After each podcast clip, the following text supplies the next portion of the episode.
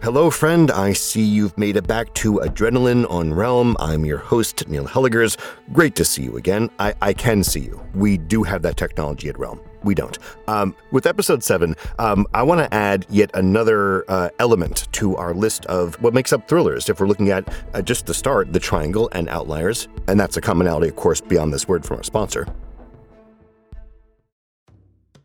Who among us doesn't enjoy a good mystery? And especially when solving it means that I get to bring out my competitive side, even if it's just me against the clock. I just can't wait to uncover all the secrets. So, June's Journey is a game that is completely up my alley, and I think you'll love it too. In June's Journey, a hidden object mystery game, you play as June Parker, who's on a quest to solve her sister's murder and uncover her family's many secrets. Each chapter brings you deeper into the story, and it's set in the roaring 20s, so beyond uncovering clues, you get to experience the glitz and glamour of the time. June's Journey is definitely not a game I play mindlessly, which I love because I get genuinely invested, and a lot of it is a race against time, so there's a little fun added pressure of trying to find the clues as quickly as you can in each scene. There are also tons of ways to customize the island that you're on, learn more about the characters, and then new chapters are added weekly, so you really can't run out of things to explore. So if you think you're up to solve this case, download June's Journey for free today on iOS or Android, or play on PC through Facebook Games. June needs your help, detective. This episode is brought to you by J. Crew. This spring, J. Crew is telling a linen love story. From perfectly rumpled beach cover ups and effortlessly sexy suiting to button up shirts from the world famous Baird McNutt Mill in Ireland, the new J. Crew collection is made to be shared, lived in, and loved for decades and generations to come. Shop linen like you've never seen it, and more new arrivals for spring 2024 at jcrew.com. So I'm just to lay out this commonality, and uh, we'll just we're just to see if this shows up again in Realm's curated collection of thrillers. I'm to call it the "Oh great, it's the military" moment. So in the triangle, it was "Oh great, it's the Soviet Army or Navy, I suppose," and in this case, it's "Oh great, it's the American military." Um, uh, thankful for Boy that it was the American military because it doesn't seem like he speaks uh, Quebecois French, which was a possibility given the location, right? Anyway, let's see what happens to boy and girl as we head into episode 7 of Outliers. Enjoy.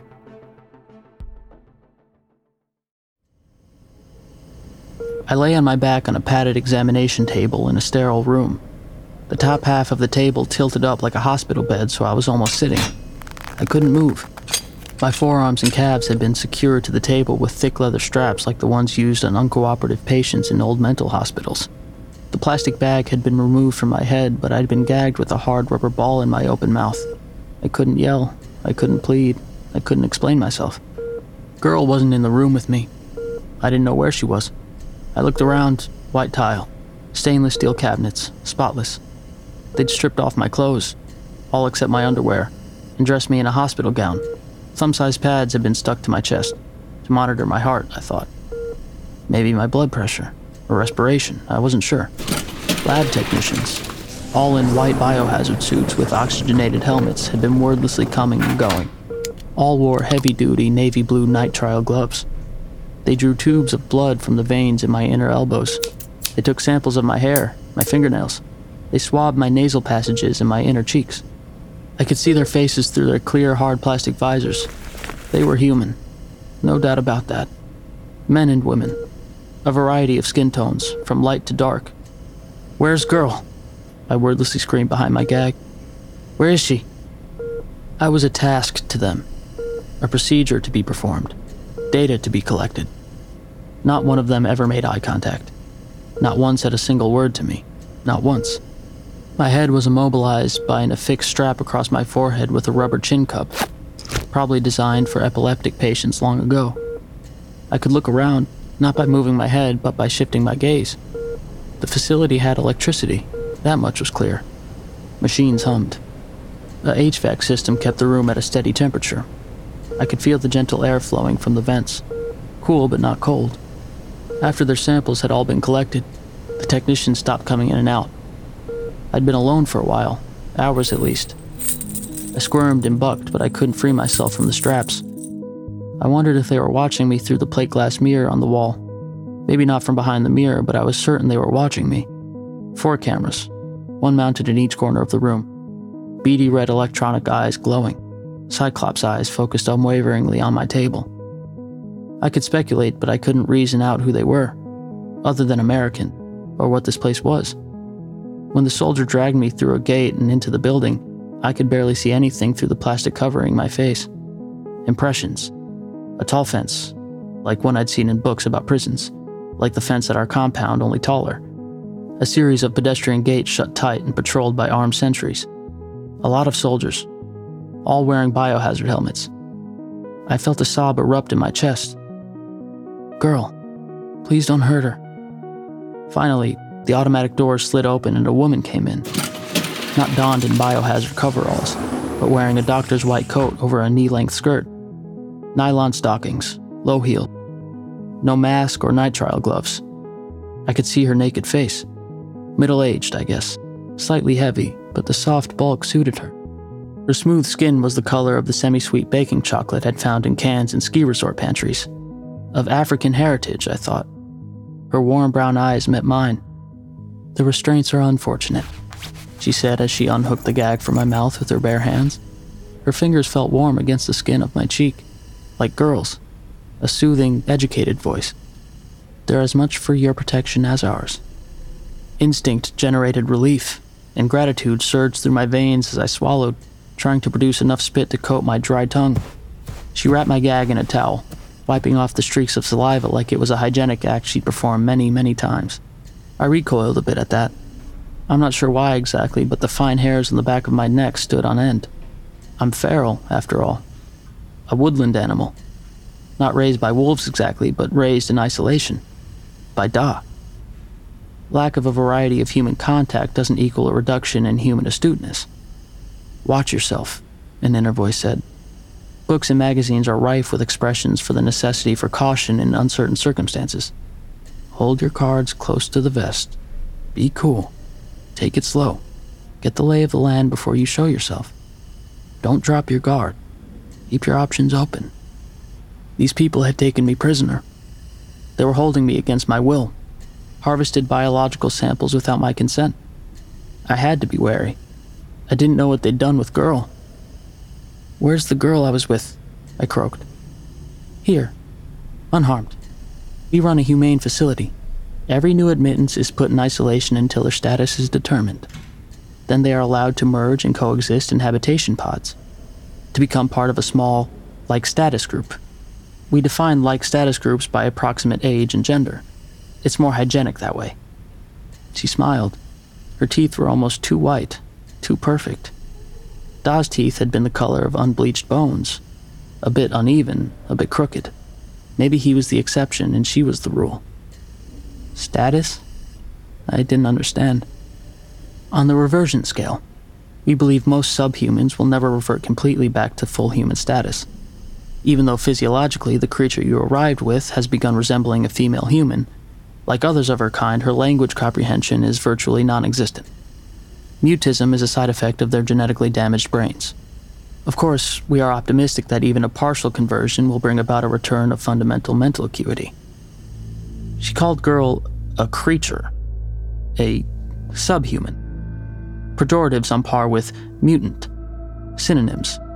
I should know. Like I said, I'd read the dictionary from cover to cover, aloud. And I know that when humans deem something not human, that means they are free to end its life at will like cattle, or slaves, or outliers. Not good. Not good at all. Then the full impact of what the woman said hit me like a ton of bricks. Girl isn't mute. Her language comprehension is as good as mine, as is her reading ability. But she was letting these people think she was something she wasn't.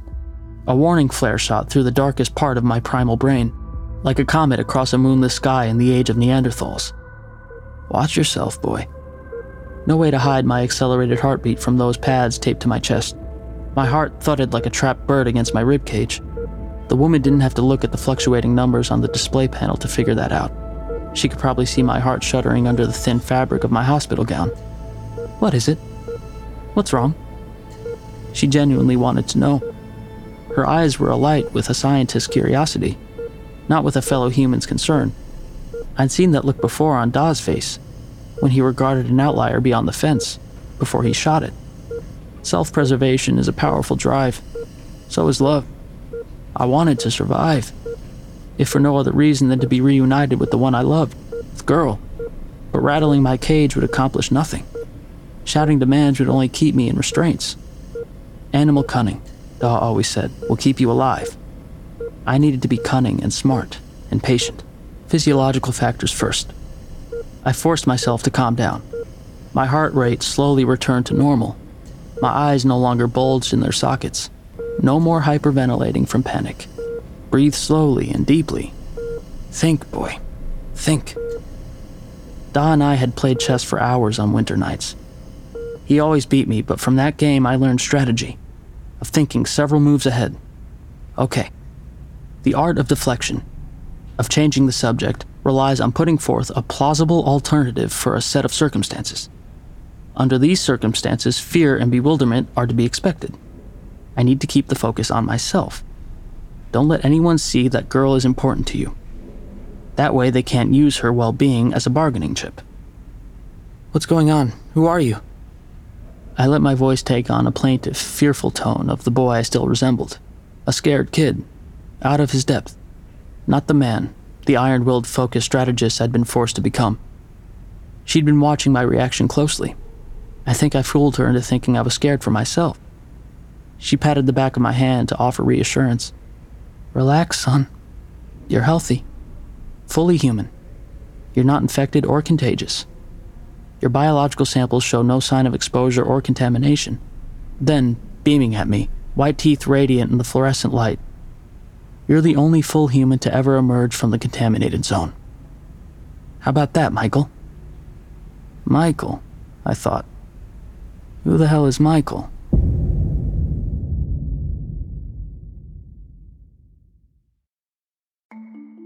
As a podcast network, our first priority has always been audio and the stories we're able to share with you.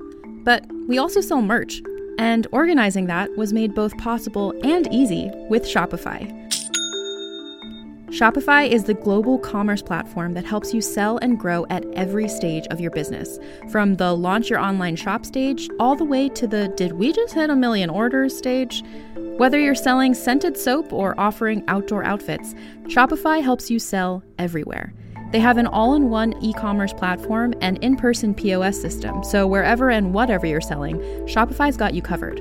With the internet's best converting checkout, 36% better on average compared to other leading commerce platforms, Shopify helps you turn browsers into buyers.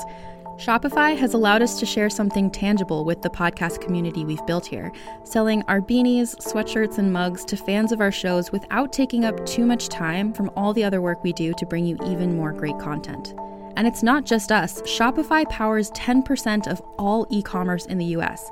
Shopify is also the global force behind Allbirds, Rothy's, and Brooklinen, and millions of other entrepreneurs of every size across 175 countries. Because businesses that grow, grow with Shopify. Sign up for a $1 per month trial period at shopify.com slash realm, all lowercase. Go to shopify.com slash r-e-a-l-m now to grow your business no matter what stage you're in. Shopify.com slash realm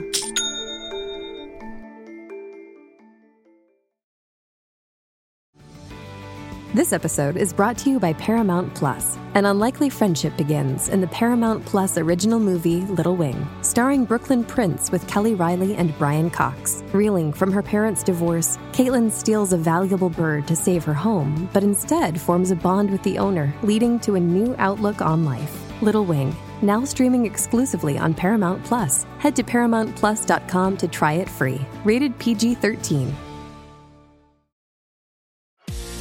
This episode is brought to you by CoverGirl. Put the power of plants to work for your lashes with Lash Blast Cleantopia Mascara, now available in a new ultramarine black shade. This plant powered, clean, vegan mascara delivers up to 300% more volume than bare lashes and brighter, more wide awake looking eyes thanks to ultramarine pigments for an intense black shade with hints of blue. Lash Blast Cleantopia Mascara, only from Easy, Breezy, Beautiful CoverGirl.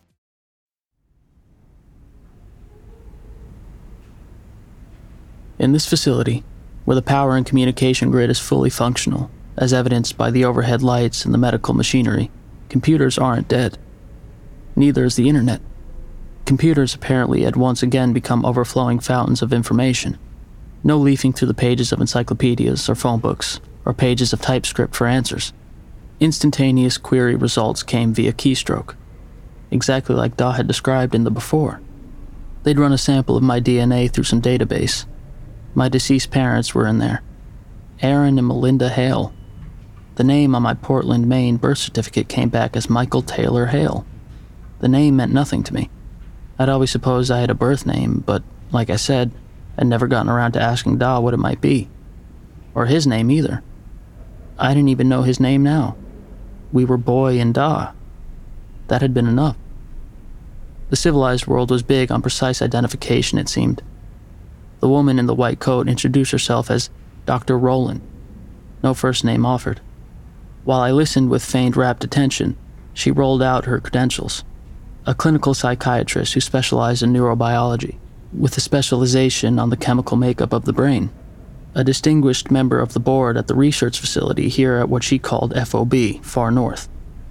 FOB, she explained, was military speak for Forward Operating Base, constructed on the border between civilization and the equivalent of Chernobyl's zone of alienation, or what they called the contamination zone. The research facility was government funded, civilian staffed, and under strict military supervision with a top secret classification. I didn't ask any questions, though I was bursting with them. How far south had the contagion spread? Were they the only uninfected humans in the region? On the continent? In the world? Now I understood why patience is classified as a virtue. It's not easy. She had me escorted into an interview suite by a pair of faceless biosuited soldiers. They weren't gentle. They weren't polite. I suppose they didn't know yet what to make of me. I sat shackled by my waist to a metal chair bolted to the floor, but this time my hands were free. A single light overhead, casting the rest of the room in partial darkness. Like we were two actors on a spotlit stage. She sat across from me, legs crossed demurely at the knee, leaning slightly forward, attentive, hands folded in her lap. I remained bewildered boy, out of his depth but desperate to be liked. I was rewarded with a plate of cafeteria made meatloaf, macaroni and cheese, and green beans, and an extra large carbonated fountain drink. I ate ravenously on purpose. Let her think that I could be won over with food and gestures of kindness, like a dog. I lived with dogs. I know how they behave. She waited until I had finished my meal and was slurping up the remainder of my soda from the dregs of the crushed ice with my straw before she spoke. Will you tell me your story, Michael? she asked, kindness and compassion brimming in her eyes, thick in her pleasant voice.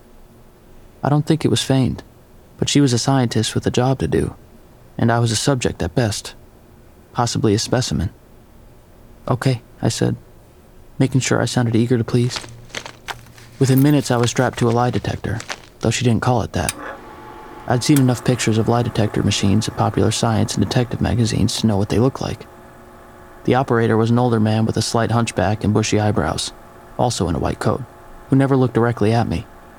I could smell menthol cough drops on his breath from six feet away.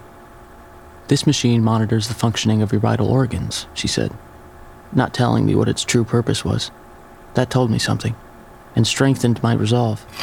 The shackle at my waist stayed on, as much for your protection as ours, she repeated soothingly, like a line she used on a daily basis. She probably did. Two other research doctors slipped into the room to take seats along the wall, in the shadows. A man and a woman. Dr. R. Kahn and Dr. D. Milbank, according to their keycard ID badges. They opened notebooks on their laps and clicked their pens, ready to take notes. Meanwhile, they studied me openly, like a zoo exhibit.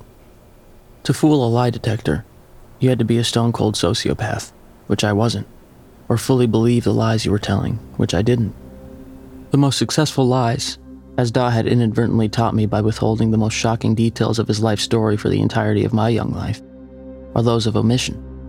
When you omit something from a tale, the needle on the lie detector doesn't go crazy, since you didn't actually utter an untruth. Ergo, smooth sailing on the river of veracity. Omission was the way to go but I needed to bury my omissions in a few important untruths in a huge pile of unfailingly accurate memories. I spilled my guts. I unloaded. Information dumped. like a penitent tendering his last confession to a priest, like a lonely kid desperate to impress a new best friend. Spewed out my observations, drenched for authenticity with a hodgepodge of juvenile like feelings, presented a dizzying amount of recollection. All that I remembered, every detail about my life from my very first hazy memory of the faces of my parents to my adventurous and largely fulfilling life with Da. I told it all. However, in this avalanche of truth, I was careful to omit a few things, particularly a relatively recent stretch of time, a specific sequence of events.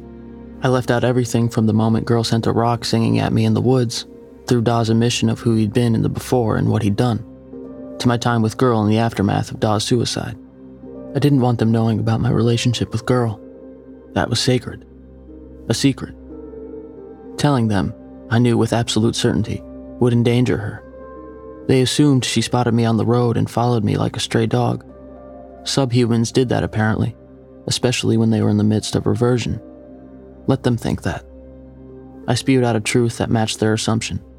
I described to Dr. Rowland how I looked back as I crossed a fallen log at a riverbank and saw the creature standing in the tall grass at the opposite shore. How her presence startled me. But I didn't gauge her as threatening. That did happen exactly as I recounted. I just didn't mention that girl had been with me the entire time and had crossed the river first. And I left out how my heart leaped into my throat when I glanced up to see her smiling at me while I tried to maintain my balance on the slippery log, my arms wheeling. She called me a clumsy big moose. I called her a sure footed mountain goat. We'd both laughed as we walked off, hand in hand. But I omitted this joyful moment from my narrative. I didn't lie. Not exactly. And I didn't want to reveal what I'd lately learned from Da. For my whole life, I'd been oblivious to who he was, to what he'd done. I stuck with that. It felt like an ingrained truth to me anyway. Maybe it still would be, if I'd been in denial. But that's not who I am, who Da raised me to be. I omitted a few small things from my life story, too. I left out Da's recreational and random shooting of the outliers beyond the fence. Maybe because the memory filled me with shame. Probably because Dr. Rowland was laser focused on any incidences concerning Daw, and I didn't want to prolong the tale. I wasn't trying to protect Da's memory. I was trying to minimize my reminiscences of him so that I wasn't a key source of information of the man they seemed to be avid to learn about. I didn't tell them about my collection of books, or how much I'd read, or how smart I really was, or how much Da had taught me about survival and hunting, and trapping and weaponry. Blissfully ignorant was wise posturing for someone unduly incarcerated and still getting the lay of the land. I left them with the impression that for Da I was like a pet, a useful idiot, an indentured servant plucked from obscurity to do chores. Not the beloved adopted son I'd been, at least for a while. I didn't tell them that we called the naked humanoids outliers. I also altered a few salient facts. Not lied directly, but implied artfully. I intimated that Da and I lived the entirety of our lives at the abandoned ski resort. Because we'd stayed there for more than a week, I could provide a lot of detail. I didn't want them to know about our compound, about where it was, about how to get there, about where Da's ashes had been laid to rest, about my library and the armory and the Quonset huts. As fait accompli to my life story, I recounted Da's suicide by shotgun in graphic detail, but I didn't tell them why I believed he'd done it. Because of Girl. I told Dr. Rowland truthfully that he'd been sick for quite a while. Sick with something that didn't respond to the antibiotics we'd stockpiled. I described how he'd grown steadily frailer his personal hygiene had deteriorated. He stopped saying much. His eyes had grown cloudy. His speech slurred. All true. I let grief seep into my voice. Grief for the man I thought he'd been, not for the man I learned about recently. He'd been old even when I met him. I told Dr. Rowland with real tears in my eyes. It had been my belief that he didn't want to die in agony. True. That he wanted to die on his own terms. True that he didn't want to be a burden to me. Possibly true. That his suicide had shocked me. It did. And his death was the reason I journeyed south. Basically true. The lie detector needle didn't spike. The operator sucked on cough drop after cough drop, not riveted by the graph of my test. Good. I'm not sure why, but I also omitted the story of the ringing telephone. I didn't want them to think we ever had any indication that there might be other humans alive in the beyond. The few omissions that constituted falsehoods didn't register amidst the hours and hours of biographical detail I regurgitated. I was bewildered boy, now alone in the world, spilling his guts to a captive audience. I had to make them trust me, or I might never find a way to get the girl. When my voice grew hoarse, Dr. Rowland raised a hand to indicate I should pause my narrative. I think that's enough for today, Michael. Or do you prefer that I call you boy? Whatever you want. Cooperative. Eager to please. Michael, then. She leaned forward. What she was about to say next must be important.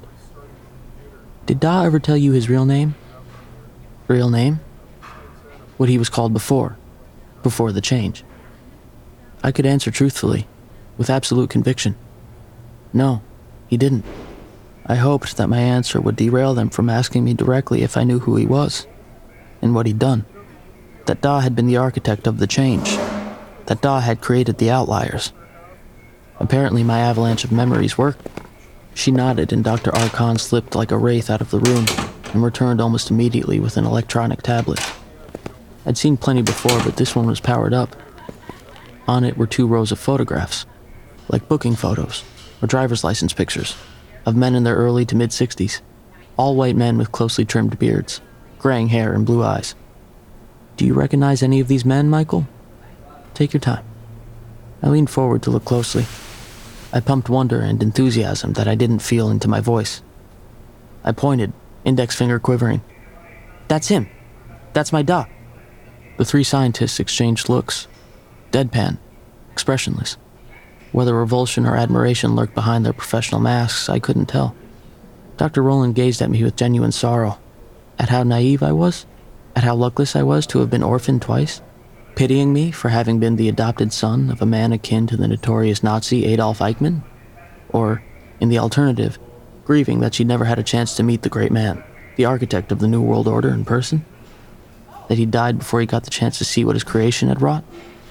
I don't know but at least had passed their fucking lie detector test.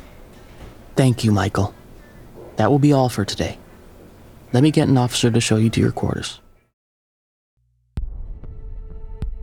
So we have learned a lot now, um, uh, and I hope you have as well, my friend. Or can I call you Michael?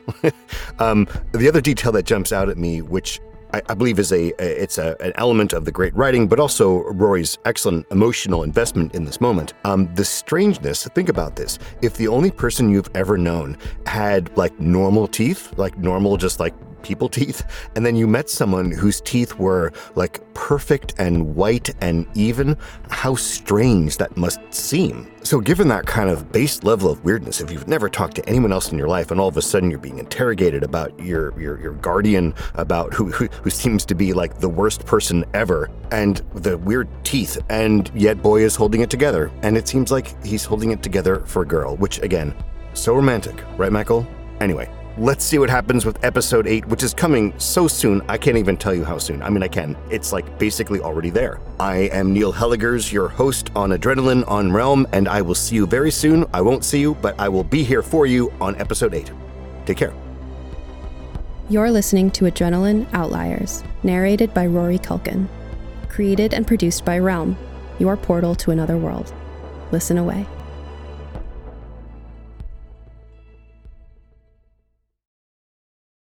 What does feminism mean to you? During Women's History Month, come explore feminism and how it's playing out in real life with season two of Thread the Needle, a monthly podcast. I'm your host, Donna Schill. I use my background in journalism and draw on women's life experiences to add to the conversation on topics that matter to fellow feminists like you. Now, in its second season, listen to new episodes each month as we explore finding yourself through divorce, battling call out culture questioning our ideas about masculinity, and discovering why girls' confidence plummets in their preteens. Guests include Stephanie Coontz, historian and author of Marriage a History, April White, author of Divorce Colony, and Loretta Ross, professor on white supremacy and call out culture at Smith College. Listen to Thread the Needle on Apple Podcasts, Spotify, or wherever you get your podcasts.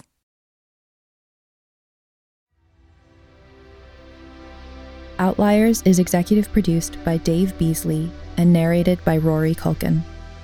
Created by Cassandra Wells and Dave Beasley. Based on the novella Outliers by Cassandra Wells.